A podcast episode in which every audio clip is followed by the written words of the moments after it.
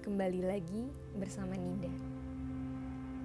Pembicaraan kita kali ini sering banget dijumpai di masyarakat. Paling banyak sih pembicaraan kayak gini tuh ada di kalangan perempuan. Bisa tebak apa? Ya udah ada di judulnya, cantik dan insecure. Kenapa sih aku mau bahas ini? Sekitaran tiga hari yang lalu, saat aku recording ini ya, temanku bertanya padaku, Nin, gue jelek ya kalau bangun tidur. Loh, loh, loh, loh. Di situ aku bingung banget mau bales apa. Karena gini loh, cantik itu bukan hanya fisik, kalian bisa cantik dengan cara kalian sendiri. Definisi cantik menurut kalian itu apa sih sebenarnya? Gue juga pernah di tahap kayak gitu, insecure, tapi mulai sadar buat apa sih kita insecure?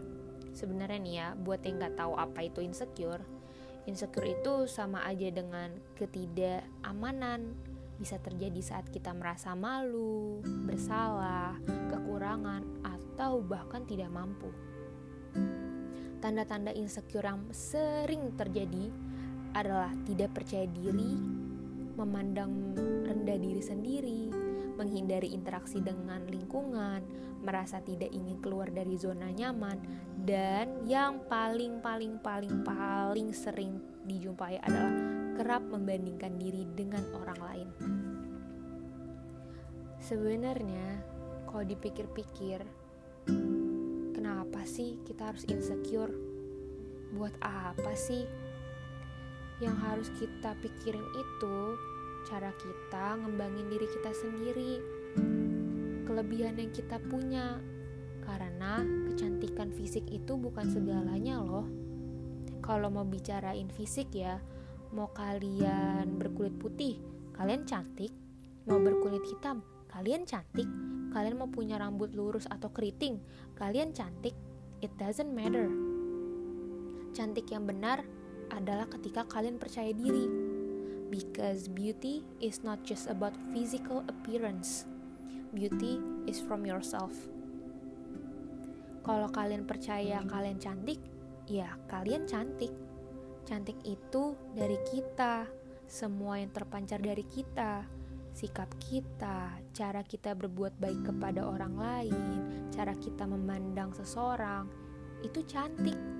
Kalian harus yakin sama diri sendiri, potensi kalian, selalu kembangin diri sendiri, dan jangan pernah ya membandingkan kalian sama orang lain kalau misalnya kalian akan jatuh.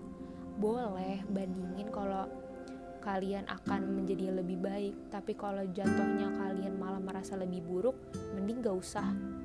Karena inget ya orang itu bukan kita dan mereka juga bukan kita. Kita juga bukan mereka. Semua orang tidak ada yang sempurna karena kesempurnaan hanya milik Tuhan. Apa pun yang kalian punya sekarang syukurin oke? Kembangin aja terus apa pun yang kalian punya sekarang cari skill baru, cari hobi baru. Siapa tahu dari situ kalian tahu apa kelebihan-kelebihan kalian. Oke? Kurangi insecure, perbanyak bersyukur.